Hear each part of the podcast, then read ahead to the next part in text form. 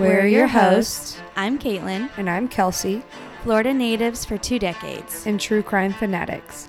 Welcome to the chaos of sunshine and shadows.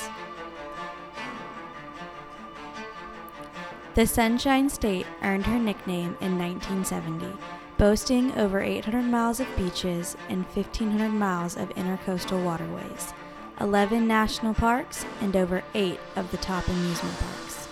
Florida is the perfect vacation spot to unwind, relax, and vacation with family and friends. Or is it? Florida has 67 counties, totaling a little over 40 million acres of land, broken up into six different regions, filled with swamps, farms, and many rural cities. On this podcast, we will take a look at the counties and their dark, seedy underbellies of crime and mystery, reminding everyone that you can't have sunshine without the shadows.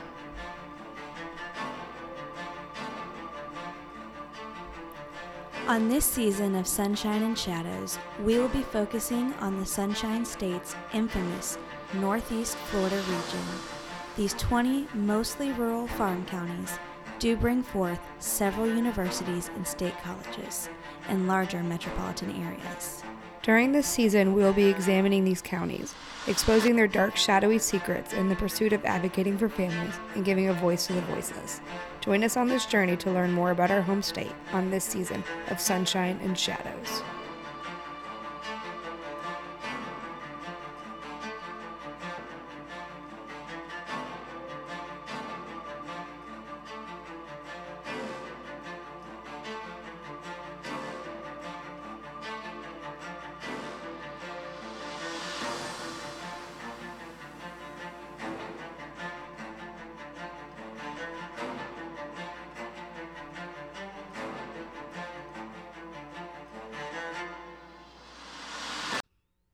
And we are back. What is up, gremlins? Hey humans!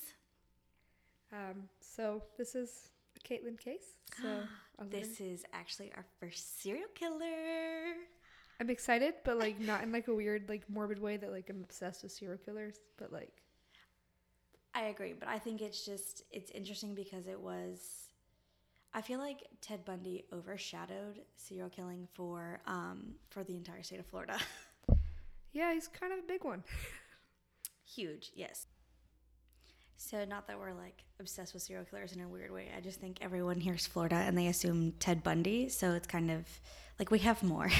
we have more terrible people. I'm sure you're also surprised. Florida man is a real thing. This oof, this one's a doozy. This guy is cray cray. But on the bright side, he wasn't a Florida native. That's always bright. I would actually like to run a statistic. I feel like most serial killers that come to Florida aren't actually like Florida natives. I honestly, anybody out there that's listening to us that's like super into stats and things like that, you guys want to run that for us? Um, I'd like to uh, prove that. I'd like to prove that argument. Thank you very much. I want to know how many native, like, you know, because I know there's people that murder here. Like, we're not exempt. It's not like Florida. It's hot here. Things happen. Temperatures fly, um, and everything like that. Temperatures, Tippers. timbers fly.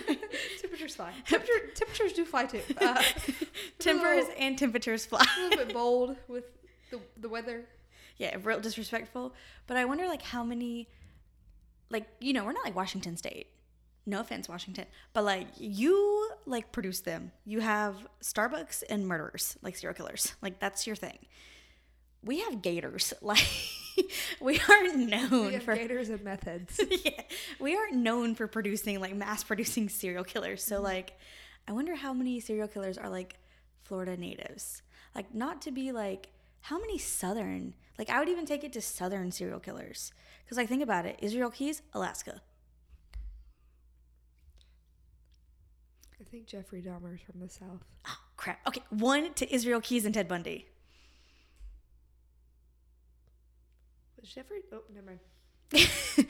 Anyone that would like to look that up first, that'd be fantastic. I'm gonna Google this. Give me a second. I'm gonna Google where Jeffrey Dahmer is from. By the way, we will not be talking about him at any time. Nope. Soon. Um, oh, he's from Wisconsin. I take it back. See, Midwest and northern states. I mean, what else are they gonna do? Drink all the time? True. I'm, gonna, I'm literally googling serial killers from Oh, we'll do from Florida. Hello, hello, Google. Oh, Danny Rolling. Ugh. Danny Rolling's not from here. Liars. Because that's your guy. hmm I was like, wait a second. No, he's not originally from here. He was caught here, and we had. Oh, we have Aileen. oh, that crazy woman. I mean, I don't think she's that crazy. She wasn't from here though. She traveled down here, and this is where she got caught. Oh, Are you sure? ES- ESPN's pulling up a wrong article. It's 10 serial killers whose crimes were committed in Florida. That's not what I asked you, Google. Google, why are you doing us dirty? Ah, Ted Bundy. Okay, that's going to be. That is a research project and a half. Yeah, Danny Rolling. Danny. Yeah, Danny Rollings is my guy. Oh, there's a Casanova killer. Oh, Paul John Knowles. Killed 35 people Whoa, over oh. a seven month span. wow. Whoa. In Jacksonville, I'm switching my case. Duval, we coming. I'm about to literally, I'm switching my case right now. 35 in seven months. I'm not saying like I commend the hustle because that was terrible, but like that's He a, was literally called the Casanova killer. what a hustle. Like, okay, if he wasn't a murderer, he'd be kind of cute. No, don't you dare say that because people say that about Ted Bundy Ew, and no, no to his a- unibrow. He had a unibrow. Hard pass. I know that we would not have been his victims because we would never have gotten into the car. he did not care. Men, women, children, and elderly. Whoa. In 1974, so you know he got overshadowed by Ted Bundy. Dude. He was born in Orlando. That's the happiest place on earth. Not for them. No one is sure of the exact number that he murdered. Ooh. Okay. so that was the teaser for Kelsey's episode for Duval County. Man, I hope maybe he's in St. John's. I was excited for my Duval one. We'll have to come back and do him. Yeah, we're gonna pin him. Put a pin in it. I'm pitting him. Drop a pin. What's his name again? I just forgot his name. The Casanova killer. That was his name. How I hate when Paul John Knowles. Okay, PJ. Because I hate I hate when they get these. The Casanova killer. Okay, PJ. His Shut the fuck up. his nickname is literally like PJ, like you jammies, like you jam jams. Exactly. All right, PJ, you're gonna fucking kill me. Um, that's another thing I think um, if you're listening to us, you should probably know now on our third episode is everyone in our family has told us it doesn't matter how we go out, we're shit talking till the end. exactly. I don't care. I know in some of these cases we talk about like, you know, victims that just try to comply. Not me. No, if you no. kidnap me, shit talking. you're gonna the end. kill me anyways. First off, The likelihood of you keeping me alive, fuck that. first off, good luck. My best friend has my location and she on this shit. You didn't respond to me for like 45 minutes and I had to be like, oh, she's at work. Like, I need to not like flip out. But like literally, like to the day I die. Oh, yeah. Just know if I go out talking shit, you know I went out. They talking. killed me because I was talking shit. Like, I don't. Everyone's like, you'll be too scared. And I'll be like, my mom has trained me. My parents have trained me for this day to be kidnapped. More of the reason for me to be too scared. like, they're gonna kill me anyways. What the fuck's the? do you know what I would be mad about? If you stuffed me in the trunk. Disrespectful. We've talked about this before. Clip me in the front of the seat in the seatbelt. Make it look good. Lean me up against the window. Come on. In the trunk, I'm haunting your ass. Haunting your ass. I'm haunting their asses anyways. Well, yeah, that too. But like, I'm going for your mama, any family you got. I'm throwing shit off the shelves. I'm making a no, ruckus. like, and like, if all of a sudden you decide to kill me, at least we're gonna like make it a thing before you. Like, I'm gonna give you like the red lipstick killer. I don't fucking know. Yeah, you're gonna you're gonna be a cool serial killer. You're not gonna be a lame serial killer. I- Disrespectful. Do not you're not gonna be like BTK. like if you murdered me, don't be lame. You don't get to be BTK. Absolutely not. I, mm, out here murdering me disrespectfully? Nah. Dude, I am haunting you up into the point where they lethal inject you and I'm gonna knock that shit over so it messes it up. I'm They're fucking gonna with put you, it in the wrong vein. fucking with you till the end. And then when you come up there because you died, I'm gonna be there to fight you, throwing hands. Yep, I might be in hell too, just because I said, God, I got it. No, I can't do this one now. I'm gonna be on vacation. I'll be right back. I'm going on vacay. Give me a second. Beep bopping. So I guess I should get to the county now that we've bantered. Sorry about that. But episode three, you should know. Brevity is not our strong suit. No. Uh, so Alachua County, our first serial killer, they called him the Gainesville Ripper. Is it Ripper or Reaper? I think it's Ripper. It's Ripper, yeah. Which like eh, he gave himself that nickname, so like Why do we let them get away with this? I don't know. Ted Bundy doesn't have a name. Jeffrey Dahmer doesn't have a name. You know why you have to have a name, Danny Rolling, even though you're dead? I think Yes. because you weren't fucking cool enough. I hate that we that these people get names. Yeah, no, like I I don't understand. Like the. Green River Killer, you're a bitch. Zodiac guys- killer? If you're anything like BTK, BTK literally, what is it? It's born to kill. okay, sure. You literally can't even sit with the other serial killers. If you have to make up your own name, when you go to hell, they don't let you sit with them. You're not cool enough. You don't get to sit in the You can't we don't sit make with our us. own names up.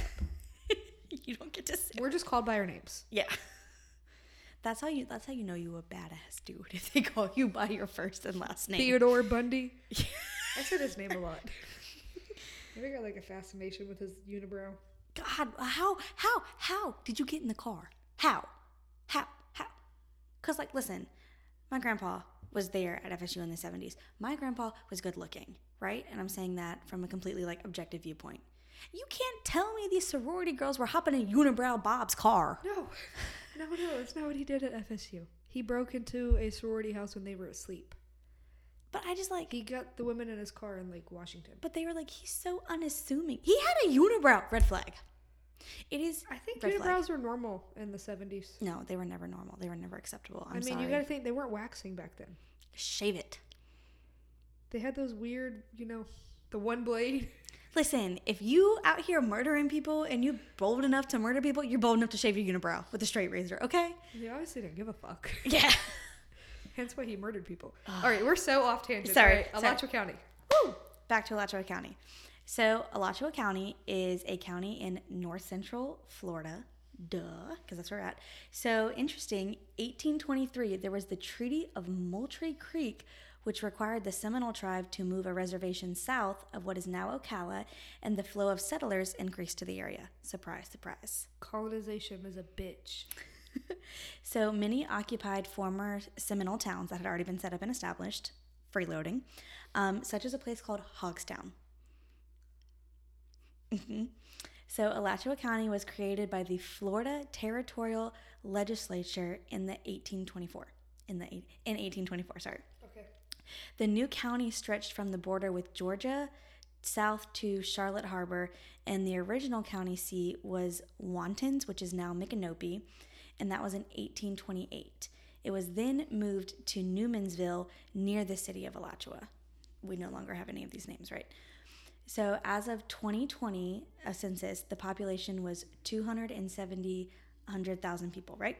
So, according to the Bureau, so the county is only 969 square miles, and most of the population is renters because of. Go Gators, University of Florida.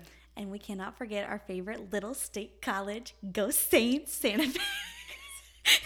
Santa Fe College. It's a better name. A better mascot. The Saints? What's a dog? I think it's a dog. I'm pretty sure it's a dog. Okay, when I first started going there, they didn't have an official mascot, and then they like got one my last year there. I don't. I mean, I'm sure like the mascot guy is a dog, but like, was he supposed to be a Saint Bernard? I think so. I think that's what they went with. That's what the brand they went with. Again, I it was thought they meant like saints, like you know, sainthood. You know, the Catholic Church. well, you know, like your senior year, you're kind of like checked out, like you coasted. That's true.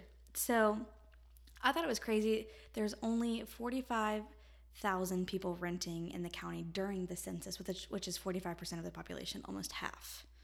So Gainesville is a huge city, but you also have like outlying cities like High Springs and things like that. So Gainesville as an all is pretty cool. Um, not the fact that they like you know kicked the Indians out and um, moved them and colonized. racist. Um, so We see what you did to Rosewood, Florida. I caught you. I peeped you on that. Oh yeah. Oh, we should definitely. That should be like an update, like things going on in Florida at the end of our podcast that are wild.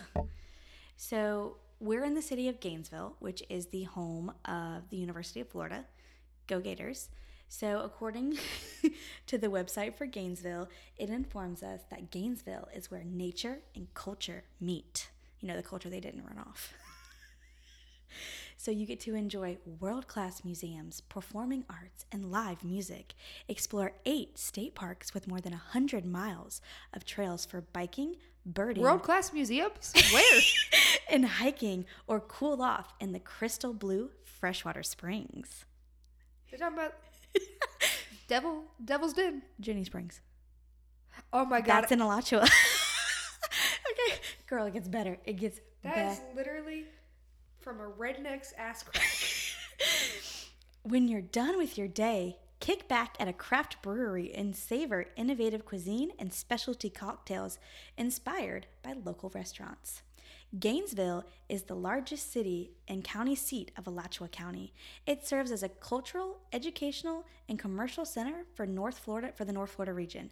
The city provides a full range of municipal services, including including police and fire protection, comprehensive land use planning and zoning services, code enforcement, neighborhood improvement, streets and drainage construction and maintenance, traffic engineering services, waste and recycling services through a franchised operator, recreational parks, cultural and, na- and nature services, and necessary administrative services to support these activities. You know it's crazy that they had to throw in that they're the seat of Alachua County when literally Alachua, Newberry, and High Springs are trying to like, for lack of a better term, secede from Alachua County and make a new county.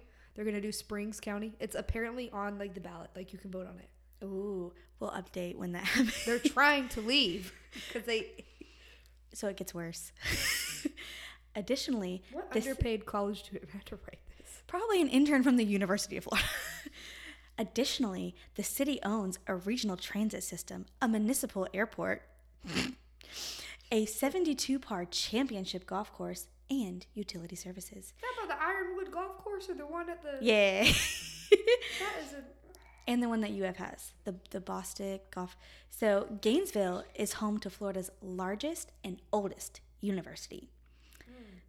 and is one of the state's centers of education, medicine, cultural events, and athletics.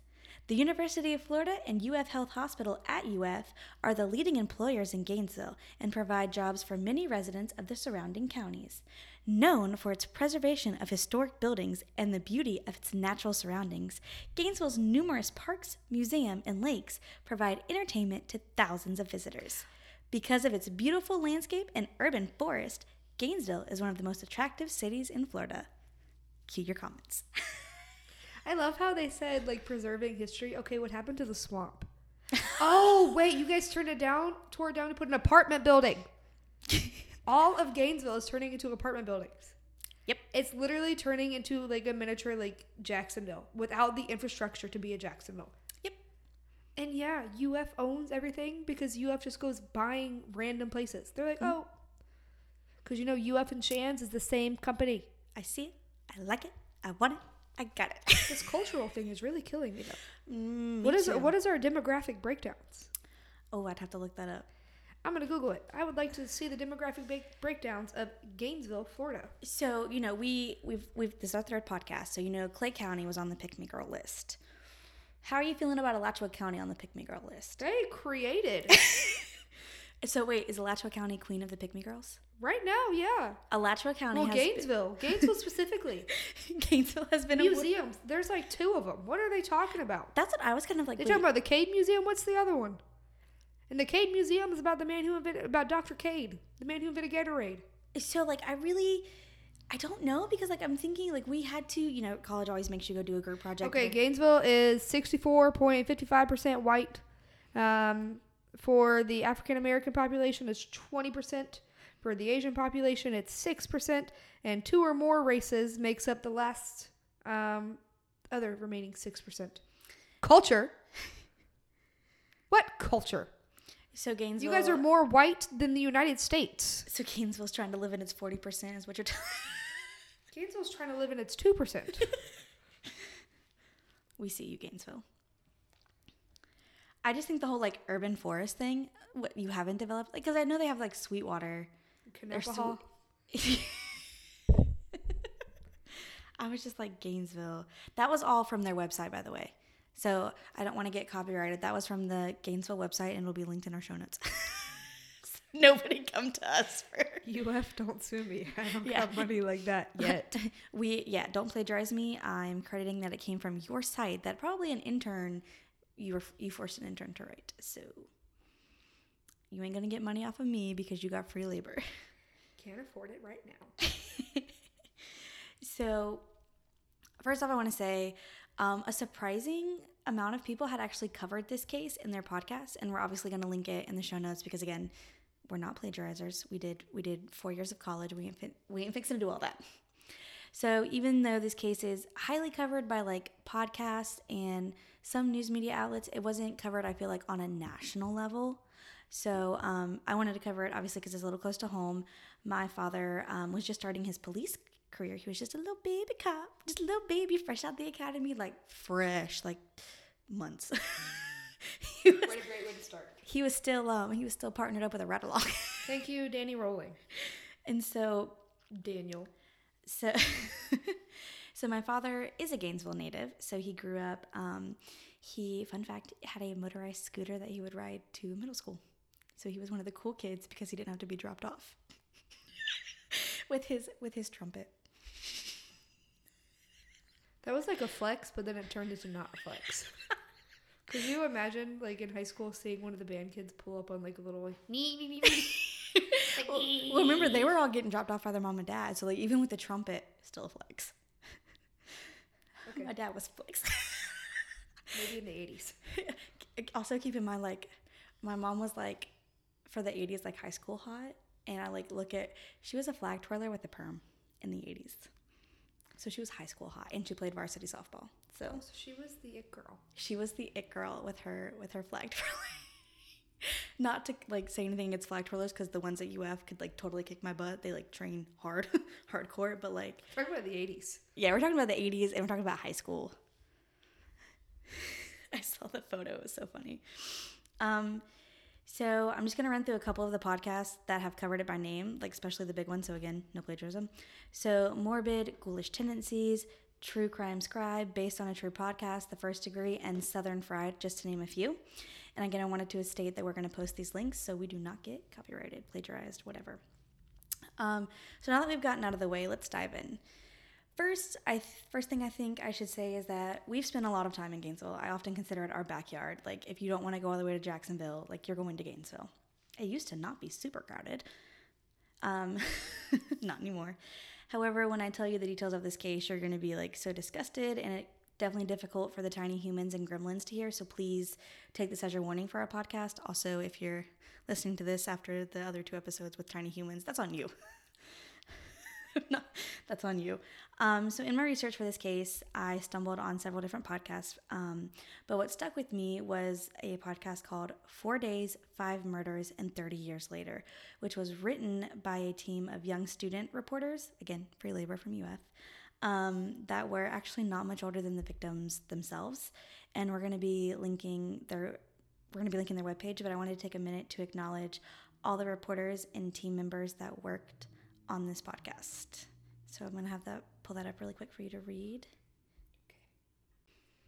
Okay, so to list the reporters that we have on this team, we have Chris O'Brien, Annalise Linder, Malia Linden, Quinn McWill, Gabriella Mauricio, uh, Sophia Mingott, Anthony Montalto, uh, Kristen Moorhead, and Audrey Mostick, Camille Respes, that's how I would say it. Um, and then the producers were Kate Hudson and Josh Williams. And the executive producers and team leaders is uh, Basu, uh, Michael and Linda Conley, and Ryan Vasquez. I do apologize if I said any of your names incorrectly. I did try my hardest. But those are the journalists, editors, um, overall executive producers who did this podcast focusing on the Gainesville Ripper. And the reason I selected this outlet is because of an article written actually by one of the reporters, uh, Malia Linden. As I was in the early stages of research, I stumbled onto her article and it actually like brought me to tears and it gave me chills.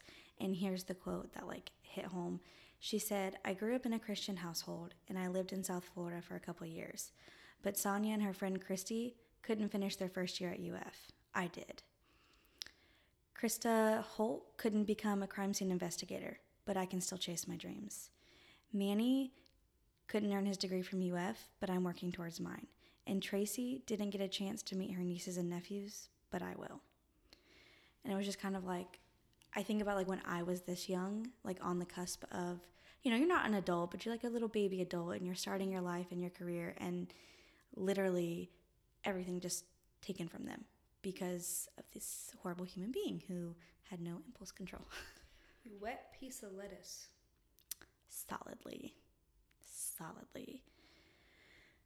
And if that didn't put things in perspective, like I don't know like what would for this case. Like it is it is college kids, it's first year college kids. I mean, I remember I was not the smartest freshman. I thought I was invincible. Mm-hmm. And so I guess this was kind of scary to think about like this could have easily been me. It could have been. And like you're I know you're gonna go into more detail later, but from what I remember from this case, like they were taken advantage of in the place they should have been the safest. Absolutely. Like you should be safe in your home. Okay. Also, if you want to turn your home into a mini Fort Knox, I'm not judging anyone anymore. After these two cases, make your home Fort Knox. Do it. So um, I really wanted to focus on the focus on the victims first because I feel like you know the fact that he named himself is in and of itself just. So starting with Sonja, she is described by her best friends as a sweet girl but reserved who enjoyed working with children, and Christina, Christy, described by her high school best friend as eager to move into this phase of her life. These two girls um, met as freshmen during the summer and decided to be roommates. They had to seek off campus housing due to the dorms being full, which already made their parents nervous. And Kelsey, you actually went away to college. Good for you. Everyone who lives in a small town should. um, so, what were the freshman roles for you? Like, did you have to live in the dorm? No. Oh, so you didn't. So you did off-campus no. housing. No. So my first year, I did live in a dorm, but that's because I read the rules incorrectly. Technically, for most Florida like state like universities, you don't have to live on campus. The requirement is though that you have a meal plan, but you don't actually have to live on campus. Oh, okay. I think UF makes them now and I think it's I think it's tied to this case. If anyone went to UF as a freshman, you'd have to live in the dorms. Feel free to correct me, but I really think I remember like even my friends that lived locally, they had to live in the dorms their freshman years. But again, correct me if I'm wrong. So again, their parents were already nervous, rightfully so. Um, so they weren't able to reach the girls, and the Powells decided to drive to the apartment that the girls shared. After not getting a response to them for a couple of hours, they sought out help from the maintenance man this is a trustworthy maintenance man. I know sometimes those are. um, so when they were, so the maintenance man, they were unable to get a response from the apartment. They knocked and banged. They were then able to get in contact with the building manager, and then subsequently they called the police. When the police entered the apartment, they found um, Powell first.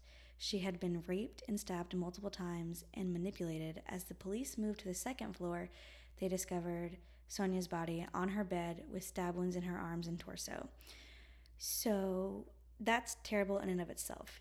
What do you mean manipulated? He had a thing for posing them. Okay. So at first it kind of looked somewhat natural, but once you started to look at the scene as a whole and like after the shock wore off, it was not it was not natural. So um, she was found lying on lying on her back on the bed with her feet on the floor and her hair fanned out. As the police began to process the scene, they noticed some super weird stuff, including one of the girls having soap on her entire body. We later learned that he entered the apartment by wedging a screwdriver into the door jamb, and this was on August 26th of 1990. So my parents got married in 91. My mom was in high school. My mom graduated high school in 1992. So obviously this is like insane because Gainesville was relatively safe. Like you had your normal break-ins, things like that. Like nothing like this had happened, right? Mm-hmm. They're thinking it's a one-off. This continues on to the next day, on to August 27th.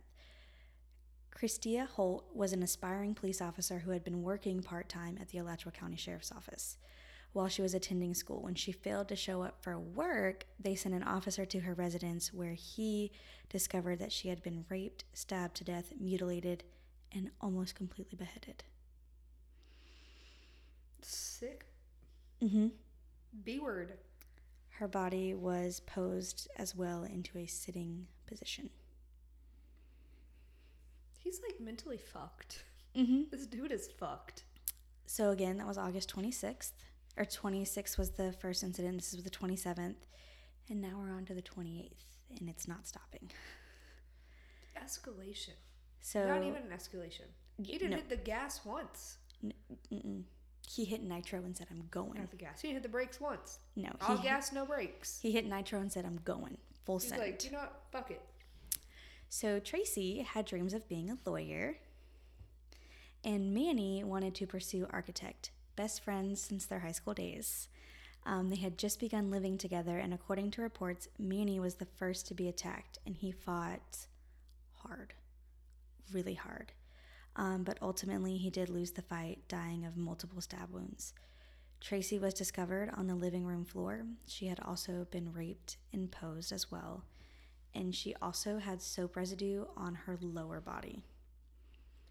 So do they, at this point, I know it probably doesn't say it, but like, do they think the soap residue on her lower body is to hide like a, a, a sexual assault? I think obviously like common sense would tell you yes. So I think they're like I think honestly they're reeling. This is three days of, of pure terror. Mm-hmm. This is like essentially one, two, three. This is five. Boom like that. Mm-hmm. So I think they're reeling with trying to process it. Like I think in the back of their mind it might be there, but it's I think it's not something that somebody maybe has said out loud yet, or even started to think that. I think they're literally just like there was one of their own. There were these two girls. Now there's this girl and, and a man. Like, you know, the MO was off. Like, it's just kind of full on panic. So at this point, the police and the community are in a full on panic. Students were moving home. And as you know, the end of August, like, it's syllabus week. Syllabus week has started. Maybe it's already passed. Maybe it's the second week. Like, students are withdrawing from the university. The local authorities quickly, like, they didn't hesitate. They called him back up um, right away from several different state agencies. FWC again. Don't know why FWC's here. Um, so details and similarities are starting to emerge from the different crime scenes, and a pattern was quickly established. Um, Oh wait, I have an answer to the FWC thing. oh, you do? Uh, the the Florida Wildlife Conservation. Yes.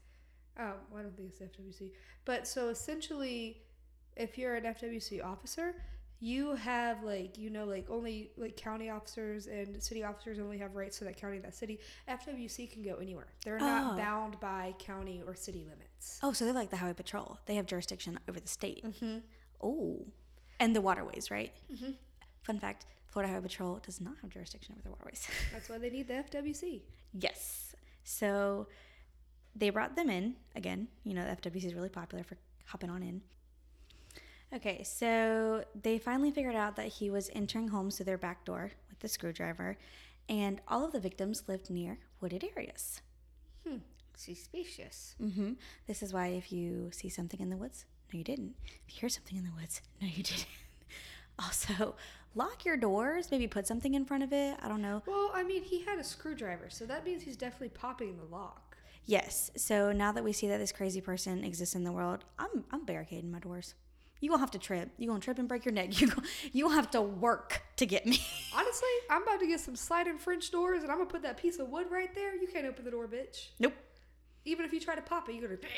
Yep. Full Remember stop. whenever we'd forget to move the wood and we like, it like a full body jerking moment. And it was loud as fuck too.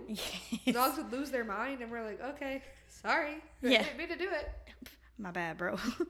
so the police still had other crimes taking place, obviously, including robbery, um, that led them to this campsite, right? So they've got this robbery going on. So this is like a background crime, right? This robbery that happened. So I feel like they probably put like the newbies on this robbery case because like they've got murder happening, right? So the police, you know, saw all these other crimes taking place, including this robbery. And this robbery is super important because it led them on a little map chase to a campsite. A campsite. And camping. I know. That's why I don't date men that camp. Unless you have an RV, then I'm then then I know you're not roughing it. So you can't murder someone in an RV. I'm sure you could murder somebody in an RV, but like most of the time when you're in an RV, you're in an RV park, like you're not out, like in a tent. Did you not hear about that case right after the Gabby Petito case? It was actually right around the same time frame. She, this girl, was living in a camper with her much older boyfriend Don't tell me this. in her like parents' backyard, Don't tell me this. and he literally murdered her in the camper. La la la la la la la. I feel really safe in mine. La la la la la. la. False sense of security. Well, this is why I put a dehumidifier in front of the door along with like an ottoman, and then I put a little bottle on the ottoman. It's a little glass cup, so if it falls, it's making a ruckus. I want my neighbors to hear. Okay, so we're at a campsite. So we're at a campsite, right? And this is why I believe it was the little baby cops, right? So at the campsite, they discover some cool little thingamajiggers, uh, including a screwdriver, a, suspicious. a cassette player with a tape deck inside of it, money from the robbery ruined by a dye pack, and a gun. Okay. So the officer saw all of this and said, Oh, it doesn't apply because there's a gun. Didn't connect it. Bloop. You know, sometimes common sense isn't common. And I wanted to be like, y'all didn't watch Sesame Street. Like, one of these things just doesn't belong here. Sesame okay. Street wasn't on the TV whenever these cops would have been kids. Are you for real? Yeah. Neither would. What's the other? What's the the creepy man? What creepy man? Look for the helpers when something bad happens. Are you talking about Mr. Rogers? Yeah. Don't you disrespect Mr. Rogers. He is creepy looking. He is not. He He is America's grandfather. not mine. Take that back. I never had a grandfather, but I don't like you putting that on me, Ricky Bobby. You either loved Mr. Rogers or you didn't. I loved him. I would say the little town that the train went to kind of was like a like a meh thing for me, but I might be explaining it wrong. But we were also like Golden Girls. Mine was like Bill Nye the Science Guy. We'll call him America's grandfather. Do you Bill remember- Nye the Science Guy? Bill. Well, I don't know if we can do that. We might not be able to afford that. Disney, leave us alone. Um, how about Reading Rainbow? I didn't watch that. I don't know what you're talking about. Next, you're going to talk about that freaking weird doll on the couch. Oh, didn't watch her. What about Zoboomafoo? Oh, I like, yeah, I watched the Mufu. Uh, what was it? Reading Lions? Between. Oh, can't sing that one either. That was a PBS show. we can't afford that yet. Uh, no, I don't think I read. I was like forced to only watch PBS shows because it was like when my parents were like hardcore religious. So like we didn't have cable. We had PBS and the news. I was definitely watching like some version of the Disney Channel. We got that when I was like 12. I know. Remember that? one? okay, so just just to say like kind of the difference. Not only is that a major difference in our upbringing, Kayla and I once having this conversation, and she was like, "Oh, do you remember going home from school and watching Reba on TV?" And I was like, "No, girl. I'd go home from school and I was watching Maury." Maury, Maury. That's what I was watching. I don't think we can. Can we afford that? Can we? And I was watching it with my dad. I'm over here like watching Reba, Walker Texas Ranger, Touched by an Angel. Watching Jerry Springer, Maury, Judge Brown. Very. Which I will chalk it up to you. I think is why you can read people so quickly. Like you ain't got no time. You're like no, and I'm like we should be their friend, and you're like no. You've single handedly kept me alive. So they should be on Jerry showing her beads for some Jerry's beads. I will go to NOLA before I show that old creepy man my titties. we have standards. Jerry Springer, don't sue me. I don't think you're that old. and- Well, you're old, but I don't think you're that creepy. It's just you have some You're not like suspicious. Mr. Rogers. Some suspicious tendencies. I think it was the sweater vest. I love the sweater vest, but I'm a cardigan girl. I was here for the sweater vest. It's kind of just like pedophile-ish. I'm not calling him a pedophile. Don't sue me. That's not slander, libel, whatever you want to call it. It just, Why do the pedophiles have to ruin sweater vests for everyone? it's like not the dude from Blue's Clues because like you know he was normal, but like remember when they made up like the story that he killed himself? Oh my and then he popped up like four years ago. and He's like, I never died. And that's how like I know I was emotionally damaged because like he popped up and I was like, "You're back! I was like, Where you been? What you doing?" remember the rumor being that you jumped off a building? yeah, that was wild. but he was bald, so Okay. So because there was just a gun, they were like, whoop, nope, can't be connected. So we just completely ignored the cassette uh, player and the cassette tape They deck. would be easy to beat a battleship. so easy. So easy. They would put everything in the same exact territory. So the police decide that they're going to focus on our friend Ed, our friend Ed Humphrey. And I'm not going to lie, gonna say Ed Kemper, and I was like, I don't think so. uh, and I'm not going to lie, dude looks scary as hell. Like if I saw him walking down the street, I already locked my door so damn quickly. Um, here, let me just show you a picture of him. Let me show you his mugshot from this time. he looks like the guy that was high on bath salts that like ate somebody's face off. Giving me bath salts vibe, right? Like he clearly looks like he's on something. And that man's on drugs. so, um, He's on the good shit. so I mean, like, yeah. So Your eyes aren't even open in your mugshot. yeah, you got like half an eye, yeah, half an eye open, and you still look scary as hell. So obviously they focus in on him, and they're like, "We're gonna get him, right? We're interrogating him. We're like, you know, pounding the pavement. We did good police work, patting ourselves on the back, right?" Um, then my girl, my girl DNA is like, "Psych." so um, And Ed, you are not the killer. So even though DNA was just a baby, um, they were able to clear him eventually, but not totally before ruining his reputation. Like dragged through the mud, showed his mugshot everywhere. Like yeah, mm-hmm, mm-hmm, mm-hmm. Everyone was like, "We got him," and then you know my girl DNA was like, "Natal." And they're like, well, too late.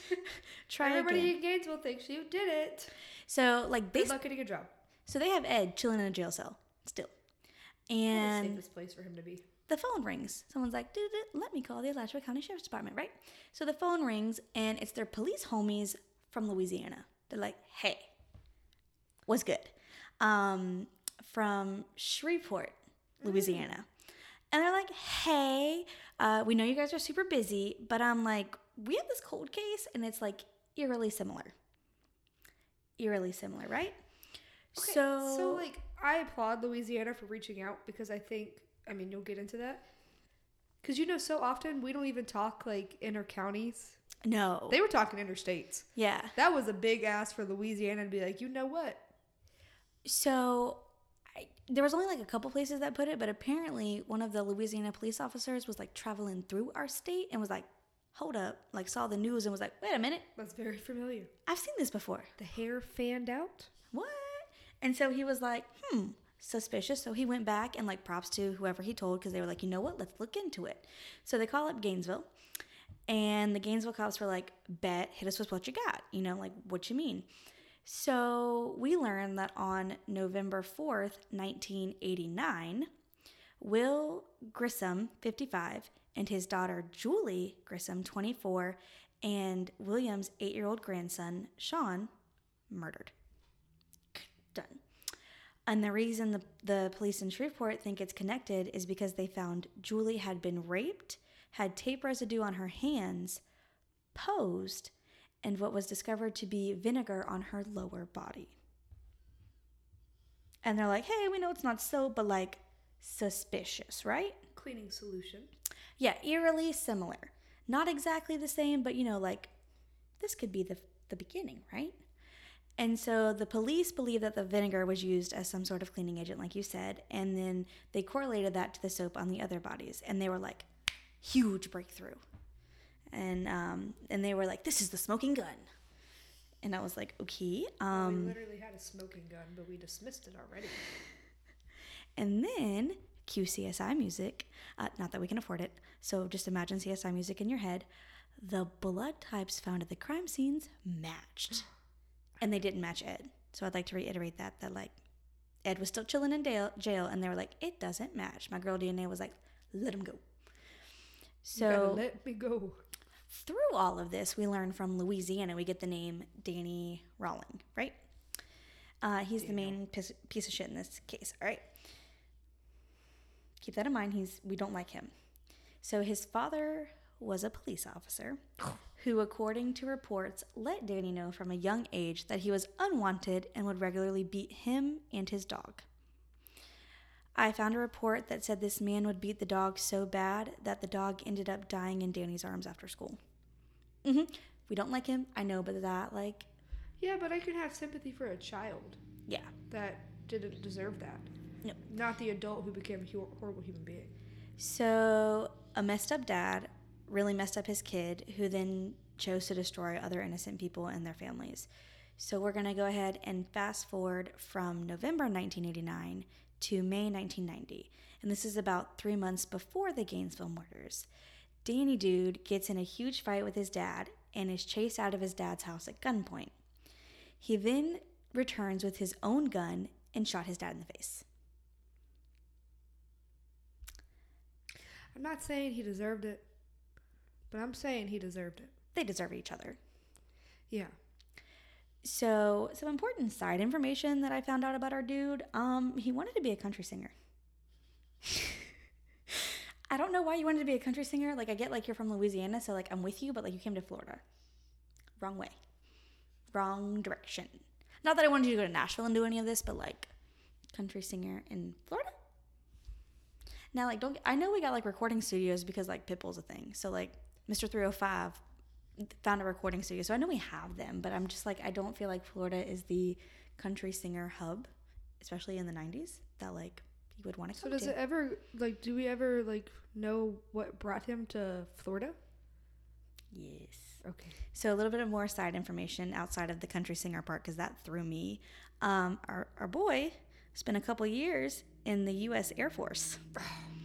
Ladies, as if you needed me to tell you that military men are toxic.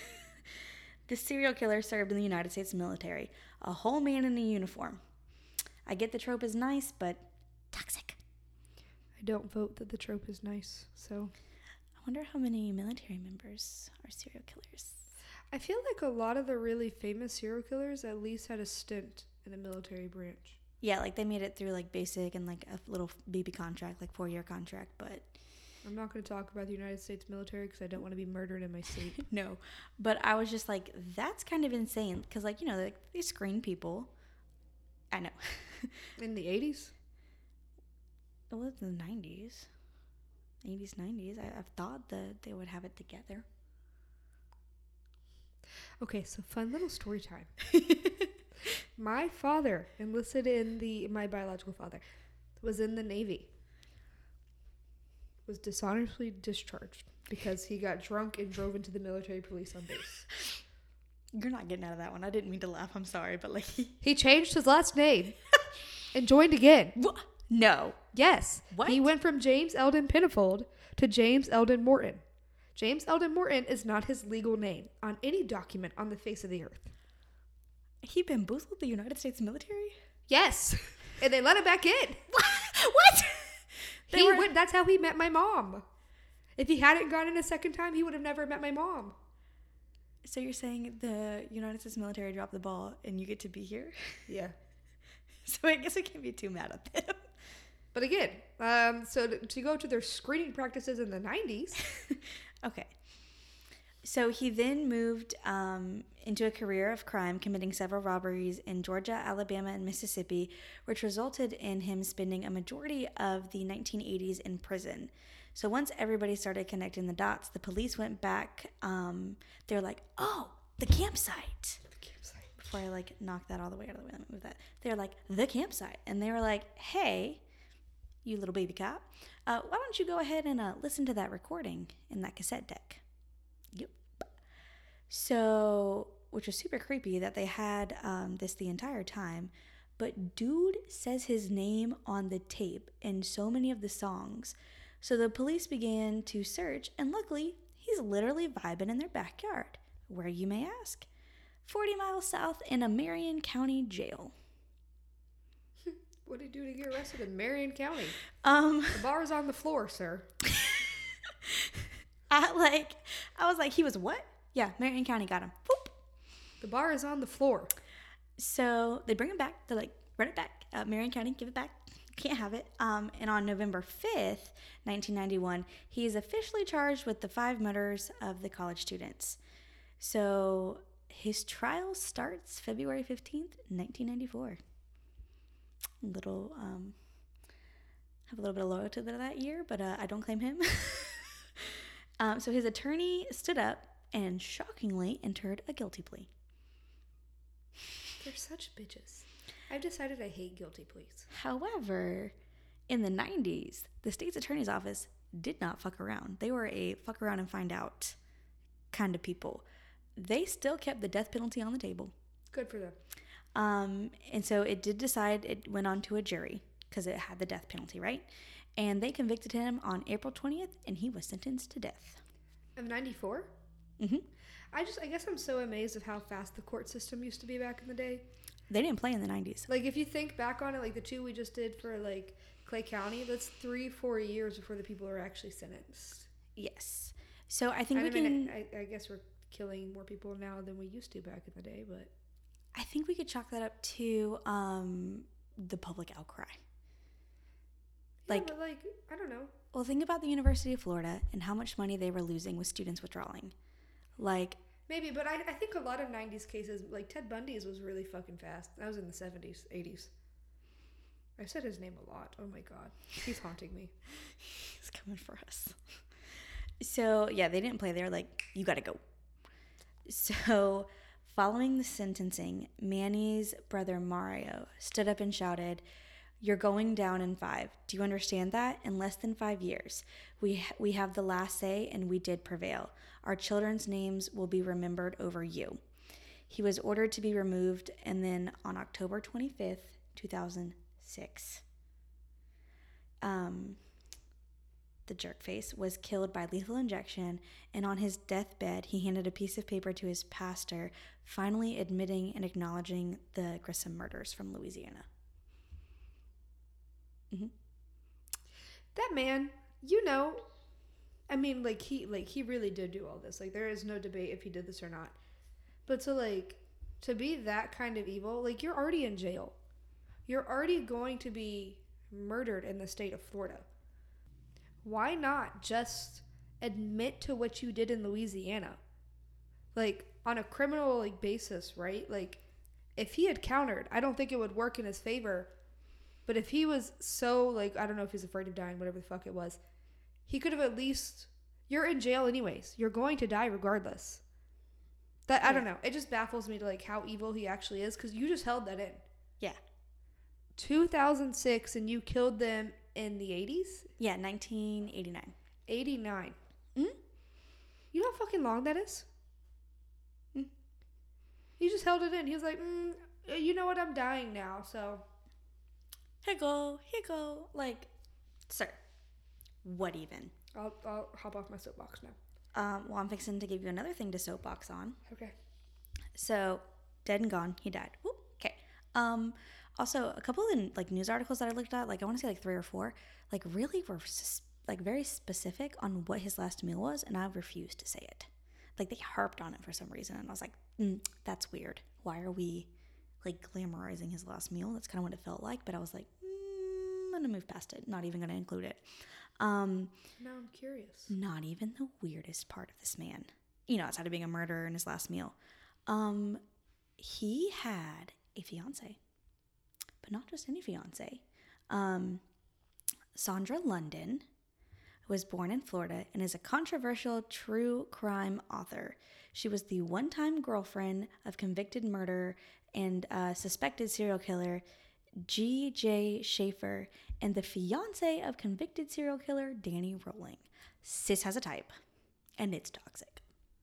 hmm And I was like, "What? She's a Florida native." I native." say George Schaefer is a fucking. He's not a. He, that man is actually a murderer.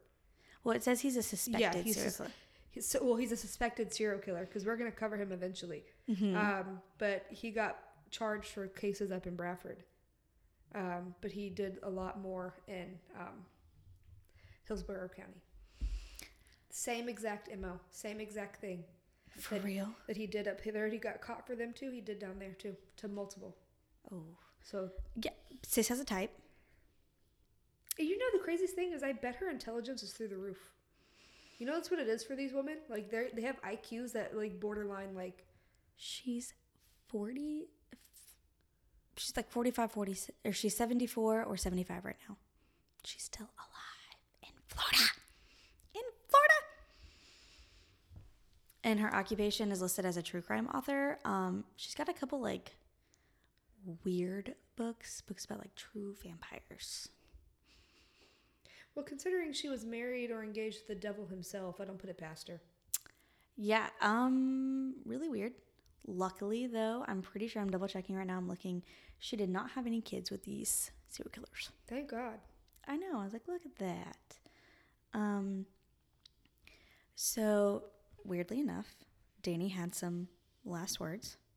So I will talk about his last meal since you're super curious about it. It was lobster tail, shrimp, a baked potato, strawberry cheesecake, and a sweet tea. I would have spit in his teeth. like hocked a loogie in that. Like And then they're like, hey, do you have any final words? And he was like, yes, but I also have a song. And he let it go. sang- You're never gonna make it in Nashville. He sang a song in which he repeated the line, None greater than thee, O Lord. And the relatives of the slain students watched in the death chamber. Like he put on a show for them. Mm-hmm. A showman to the day he croaked, or was fo- mm-hmm. forced to croak. Mm-hmm. Like, I'm sorry. I'm like, all right, shut the fuck up. Put the gag in. Last words are. You're not going to see God. I like. I don't know what y'all believe in. Whatever. You're not seeing Jesus. I would have swung. Because You are like y'all talk about like all sins are equal. No, they're not. You you gonna tell me he forgave him and Ted Bundy? Because all of a sudden Ted Bundy became religious too. They always come religious at the end. They're scared. They're I know because scared. they know that they're dying.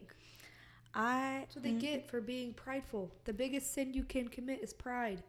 So we also have to talk about something that bugs both of us. The movie franchise Scream is based off of this guy.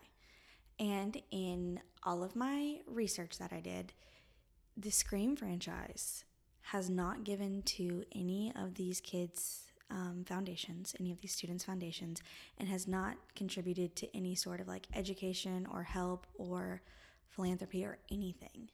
They literally ripped off stuff from this guy and just used it for profit. And literally, um, I mean, I'm sure everybody knows Scream is a household name. I think there's three movies in total. One, two, and three. I, you know, I don't watch scary movies. Uh, I, I haven't. I just gotten scary movies. I will never watch Scream a day in my life. I will rather die before I watch that. Um, just because you guys should be giving to the family. Mhm. Like I don't care what it is. You better be giving to the families. Because even in Gainesville, like we, so we have like a a road. I can't remember the name of the road. Is it thirty? It's thirty fourth. Um, where we have the murals up Mm-hmm. where it's repainted and retouched and like nobody ever so like essentially it's kind of like like a wall essentially and there's a bunch of different people go paint like sometimes you'll see like mary sue will you marry me? or like some other like bs in there. Like abort the court. yeah. You see wild shit on there. But we have remember and we have them on there. Yes, there is a section for them, and I recently drove by there, and um, there is a section right next to these children's victim, like their their victim memorial, and they have gone on and put on the Uvalde, Texas victims as well. Good for them So, um, weird to go back to, to Sondra London. She actually has a new book out called Good Little Soldiers, a memoir of true horror. read me the synopsis okay. Uh, it was co authored by Diana Fitzpatrick. diana you're a fucking piece of shit too Um, you cannot be friends with this type of person and not be just as bad as them Here, I'm gonna take. I'm gonna show you a picture of our lovely Miss. She's gonna look like aged milk she looks like Cruella de Vil. But like the dollar store version. Yeah, not even the dollar, literally the Dollar Tree.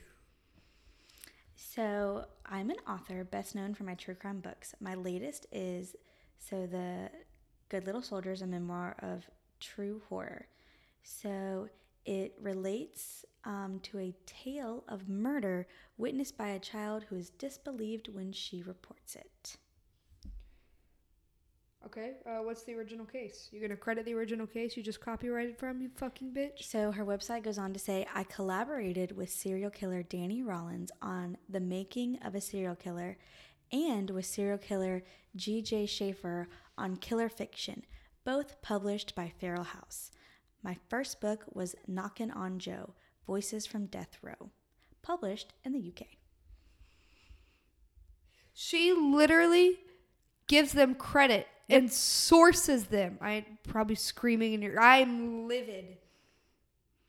She is riding on the coattails of a serial killer's fame. You raggedy bitch. It goes on to say, You leg rat. Many recognize me for my pioneering work with the late Discordian nonprofit Kerry Thornley. I put him on national TV and published his tale of involvement in the assassination of JFK. You know, I would love to like study the, the psychology of women like this. Like you, you will do anything to be famous. You will risk it all, won't you, babe? You raggedy bitch. Oh, and in March of 2017, She died. I appeared in an episode of Killer Cops about G.J. Schaefer that aired on Sky TV. Oh, the man that wasn't she engaged to him? In her earlier life, she was the lead singer in her own reggae band playing original world music. I wrote, hi- a, I wrote a high tech production, literature, and manuals. I worked with keyboards for doctors and lawyers. You know why she looks like shit?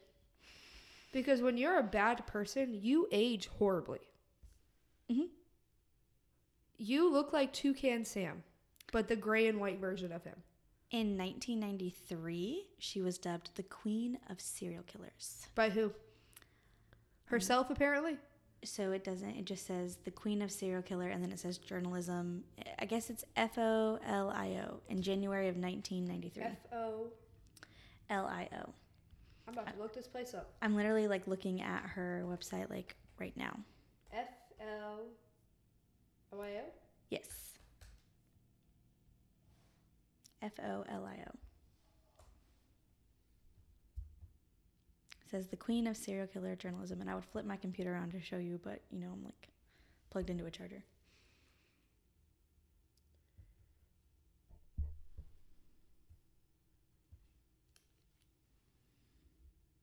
Mm-hmm. How cra- like sis is unhinged. What? What is that? What is that? I like literally as we were doing. I didn't like research this beforehand, so this is like all live. You guys are on live with Caitlin and Kelsey on this podcast. That's from her own personal portfolio. Sh- Folio? no, it's not. She gave herself that. what the heck? It just stopped recording us. We laughed at it. So she even has a quote by herself. The traditional response to speech that offends is to ignore it.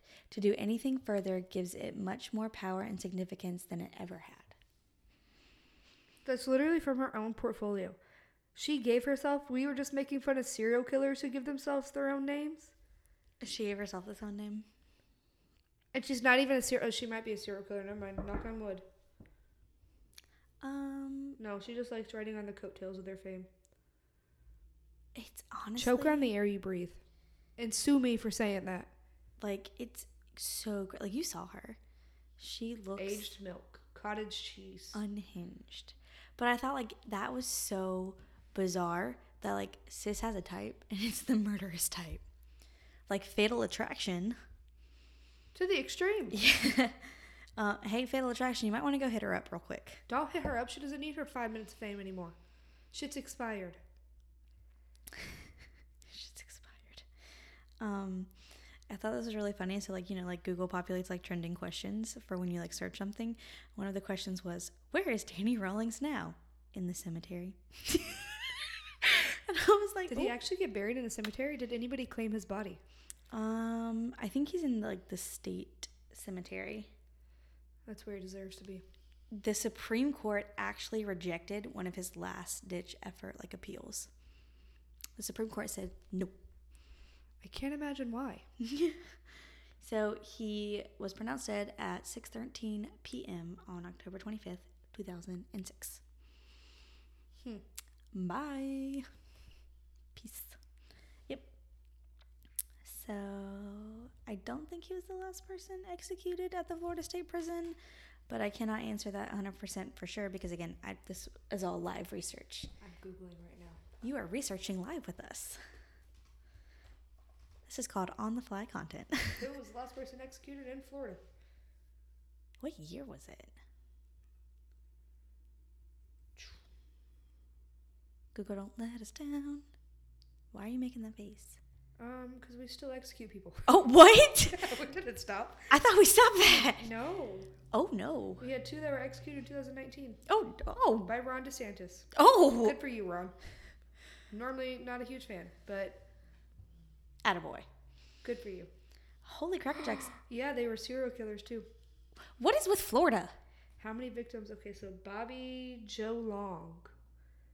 So one, two, three, four, five, six, seven, eight, nine, ten. So one had ten. Oh. The other had one, two, three, four, five, six. So. But before that, yeah, we haven't stopped. We keep killing people. So, let's. I guess we just sending a message. Don't come to Florida. Don't get caught in Florida Penalty. because we're gonna get you. Don't come to Florida. I'm on board with the death penalty. Yeah, we're we're coming for you. So that is the Gainesville Ripper in a nutshell, and his crazy, like, you know, outside of all of the other weird stuff that he did, you know, that is the case. Which I think is just absolutely like bizarre. You know, I wish we still electric chaired people. Unpopular opinion. Yeah. Honestly, Coming in fast with that one. like I was just reading them and I was like, sorry. Um, and then I got to a certain point, like the last person, which you're probably thinking of, is we moved away from the electric chair, Maybe that's what I'm thinking of. but that was in 1999. Oh, oh, oh what? In the 2000, we started lethal injection. Okay, so maybe for some reason I thought like we just stopped electrocuting, like electrocuting people in the 40s. Ooh. No. Ted Bundy was electric chair. what? Yeah, you ever seen the pictures of him? Those No, burnt out guy? I haven't. Girl, no. Okay, this is turning into a tangent. I'm gonna show her this off camera. you are. Um, thank you guys so much for listening. Thank you. See you next week for Kelsey's Alachua County case. Yay! Coming in hot. It's a historical one. Ooh, So- our first. It's a historical one, so it's going to be interesting. And I should say, I mentioned the Rosewood Massacre earlier. I will be covering that at some point too. That's another historical one. Good to know. Good to know. Bringing back history. Good night. Night, y'all.